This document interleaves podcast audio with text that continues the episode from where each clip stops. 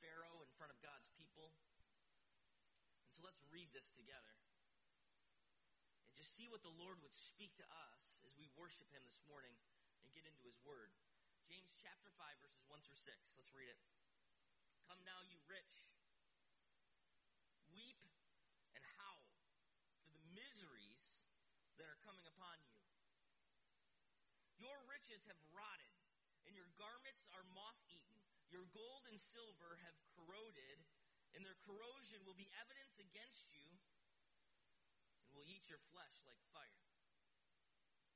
You have laid up treasure in the last days. Behold, the wages of the laborers who mowed your fields, which you kept back by fraud, are crying out against you. And the cries of the harvesters have reached the ears of the Lord of hosts. You have lived on earth in luxury and in self indulgence. You have fattened your hearts in the day of slaughter. You have condemned and murdered the righteous person. He does not resist you. It's the word of the Lord. Amen. You guys okay? you kind of took a shot there. So did I. Let's pray that God would use this and speak to us. God, we just thank you for your word. It instructs us, it rebukes us, it corrects us, it gives us perspective. Your words are the words to live by. Your word is the foundation of our lives. Change us, adjust us this morning. We open our hearts to you. Speak to us. Illuminate your word, not mine, but your word to us and to our hearts this morning. Help us as children obey their father. Listen to the words of our Father. Heed them. In Jesus' name. Everybody said. Amen. Alistair Begg says this in reference to this passage To think biblically is to not simply think Christian thoughts, but is to think all our thoughts from a Christian and biblical perspective. Amen? To think biblically, it's not just to think Christian thoughts, but it's to think all of our thoughts from a biblical and a Christian perspective. C.S. Lewis says it this way I believe in Christianity as I believe in the rising of the sun, not simply because I can see it, but because by it I can see everything else.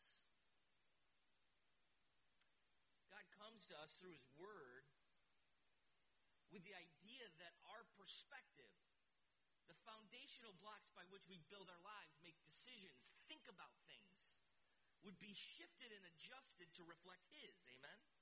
And God has spoken to us through His Word that we as believers, as Christians, in response uh, of a life of worship to Him, would shift and adjust the way that we think about things, where our affections go, and what our pursuits are, would be adjusted to His Word. Amen? I love the way C.S. Lewis puts it. The, the, the rising of the sun isn't just so I can see it, but so that I can see everything else because of it. And the Word of God speaks to us today to adjust the way that we see everything else. And He gives this warning we see to the wealthy, to the rich, with the purpose of changing the things we care about. Adjusting us and deepening our affections where our affections are supposed to be deepened according to his word, changing our perspective and our value system, altering the foundation blocks by which we live. Changes his word changes the way we view earth, the way we view poverty, the way we view everything this morning.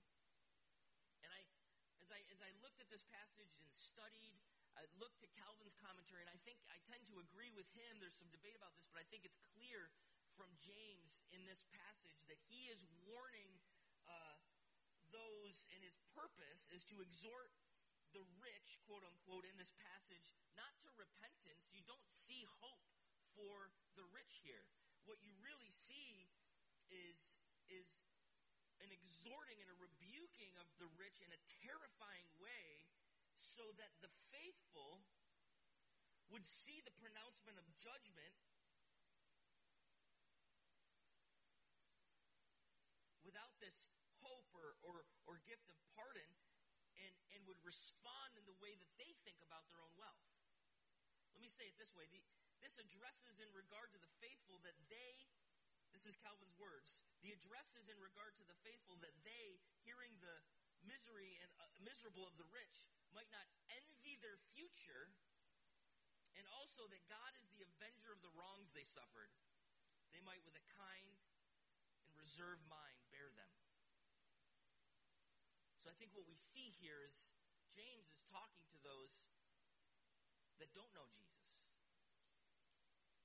Where you see throughout the book of James him referencing brothers and sisters, brothers and sisters, brothers and sisters, we see here that he doesn't reference brothers and sisters, and he is rebuking in such a way that there isn't hope. So you're seeing him rebuking those who have are, are far from God, are not in Christ, and have put their hope and their treasure in the things of this world, and there is a warning of judgment for the purpose of the faithful seeing the terrifying warning of judgment and adjusting their perspective as they respond to the gospel in Jesus. Does that make sense?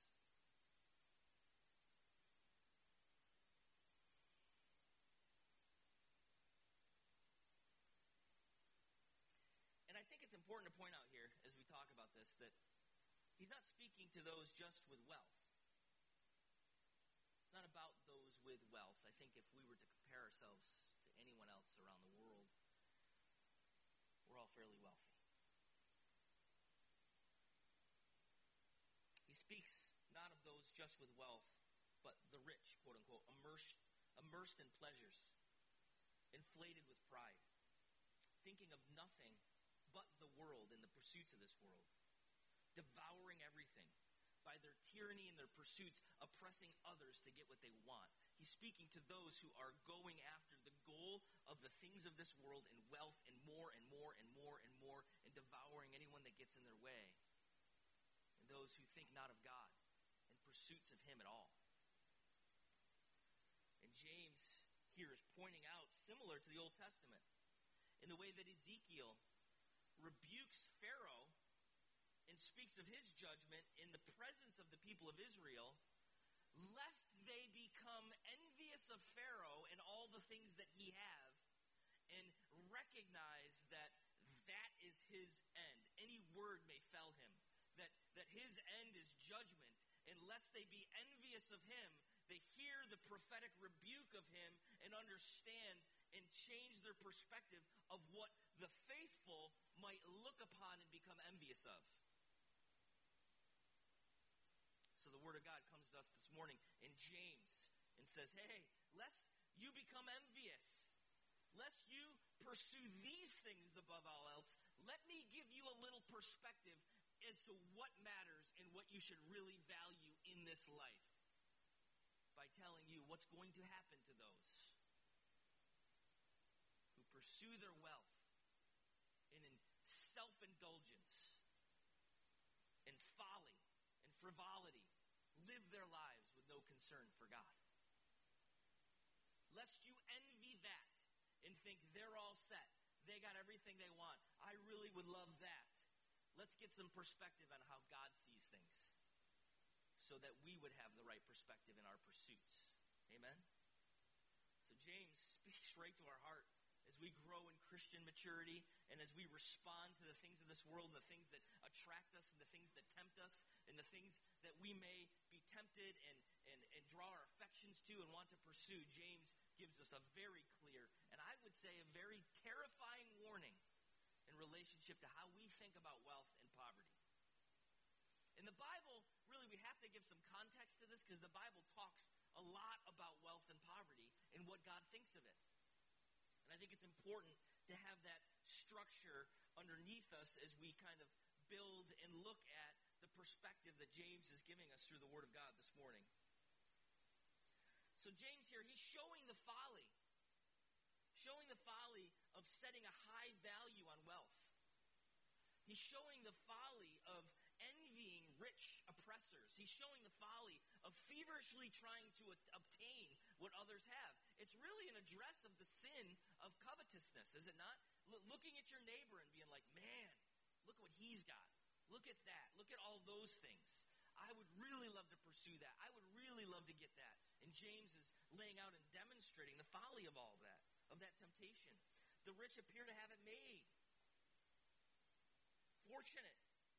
They're the ones that just have they have all the access, have all the ability, have all the comforts of this world. And what James shows us prophetically here is that they should be the ones moaning and groaning. They may be having great meals and access to the best restaurants and the, and the most expensive entertainment. But in verse 5, he says it's like they're fattening themselves for the slaughter.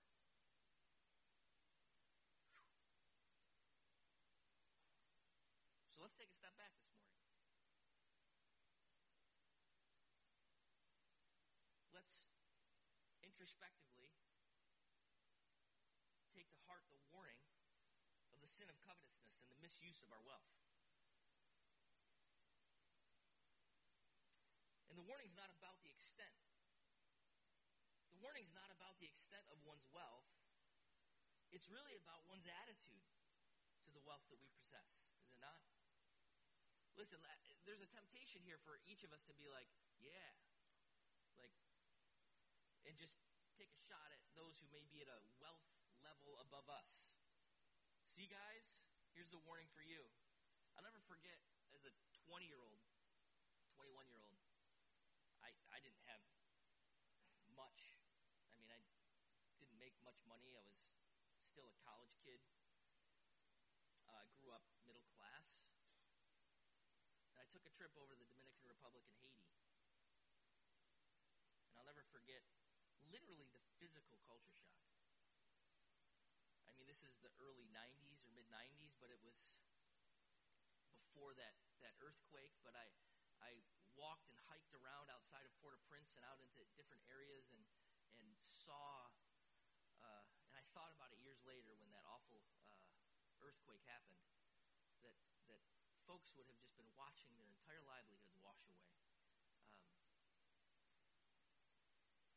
kids with no shoes, kids with no clothes, um, not consistent access to food. It was it was a poverty that I didn't have anything in my brain by which to compare it to.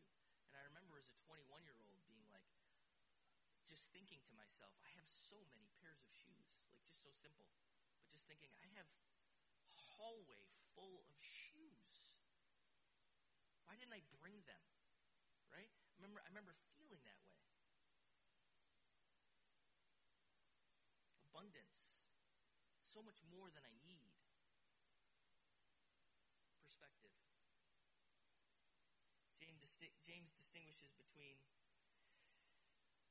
not the extent of one's wealth, but he's getting at the heart attitude to the wealth that we possess. Not about it's not about disavowing those who have more than what you have. It's about looking at your heart and letting God speak to us and, and move us by his perspective about what we have and what is our attitude towards it. What are we pursuing in life? The Bible does not cast aspersions upon the rich just because they're rich, right? The Bible doesn't cast aspersions upon the rich just because they're rich. I mean, if you look at James chapter 5 here and you go down to verse 11, which we'll talk about in subsequent week, weeks, he talks about persevering. He talks about um, suffering through difficulty. And then he, he references Job in verse 11. Behold, we consider those blessed who remain steadfast. You have not heard of the steadfastness of Job, not seen the purpose of the Lord and how the Lord is compassionate and merciful. And so here he references Job. And so what we see from a biblical perspective is that James is not hammering rich because they're rich. What he's warning against is the rich um, in their attitudes, not just because they're rich. As you, as you know from the book of Job, Job had much. Job was a wealthy man.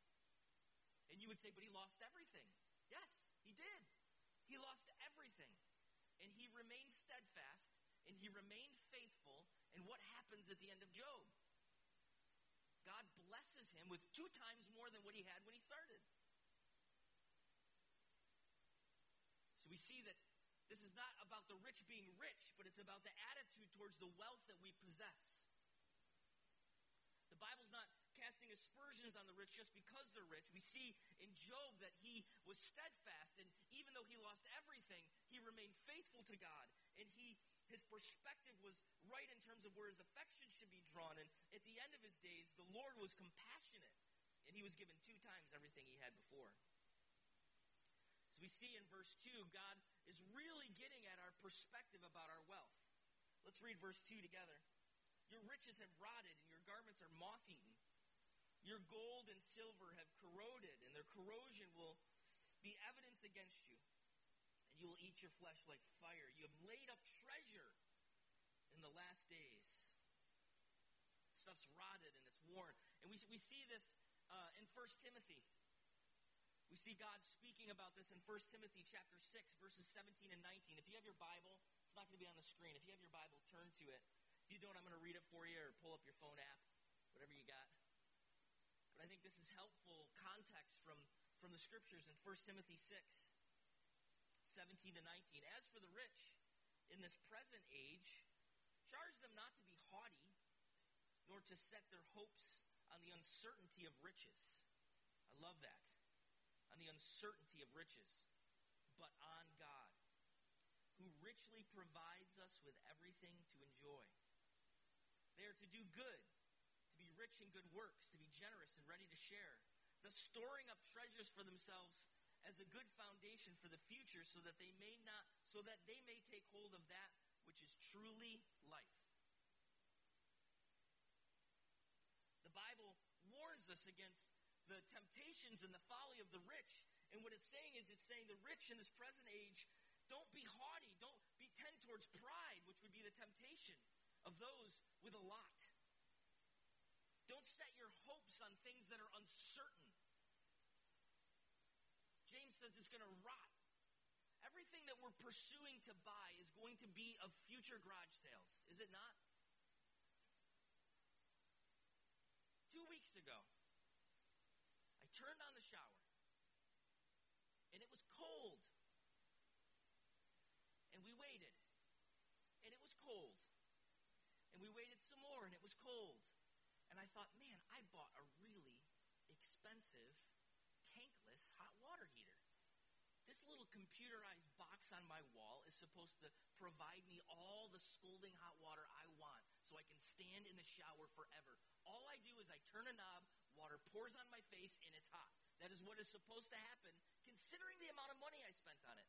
And as I went downstairs and saw an error coming across the compu- computer screen and called the HVAC guy talked to him and had him come over, what I realized is that really expensive things are made to break.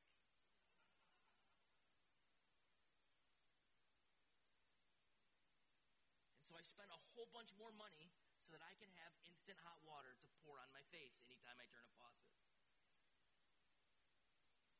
It breaks. It rusts. Disintegrates. Put it in your coffin with you. You can't take it with you. The pursuits of the things of this world, the pursuit of wealth, the pursuit of more, the pursuit of more. I've had an occasion in my life at 45 years old to know people in extreme poverty and to know people that we would consider with extreme wealth. And know what I realize? At every stage of worldly pursuits and wealth, whether you make under the poverty line or whether you're worth a half a billion to two billion dollars, you know what I've realized from those people? Is that no matter how much you want, you know what you want? More. I want more. I want more. Look at what he's got. Look at what she's got. I would really love to pursue that. And we waste and spend our lives and our souls and our time and our talent and our treasure chasing the pursuits of things that are going to rust, disintegrate, be eaten by moths, and break.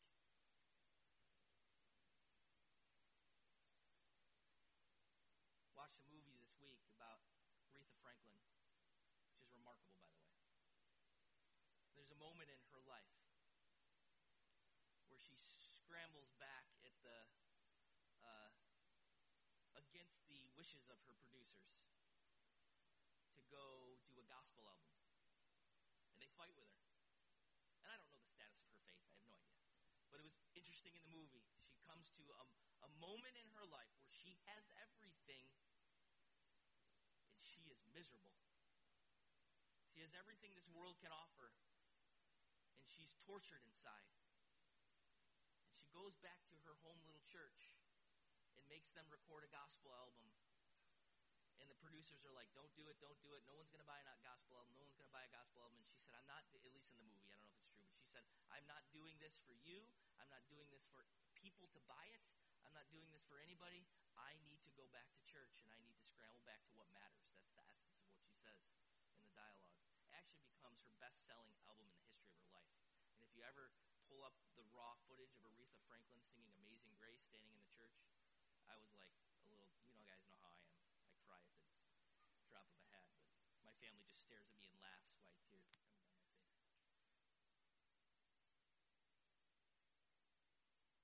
But is that not true? Is that not a commentary that we see all the time? Man, that person has everything. Why did they take their own life? Man, that person has everything. Why are they miserable and addicted to drugs? Man, that person. and listen, in the pursuit of everything, what I think a lot of people realize is that when they get everything, they realize they still don't have anything. And then, and then there's despair.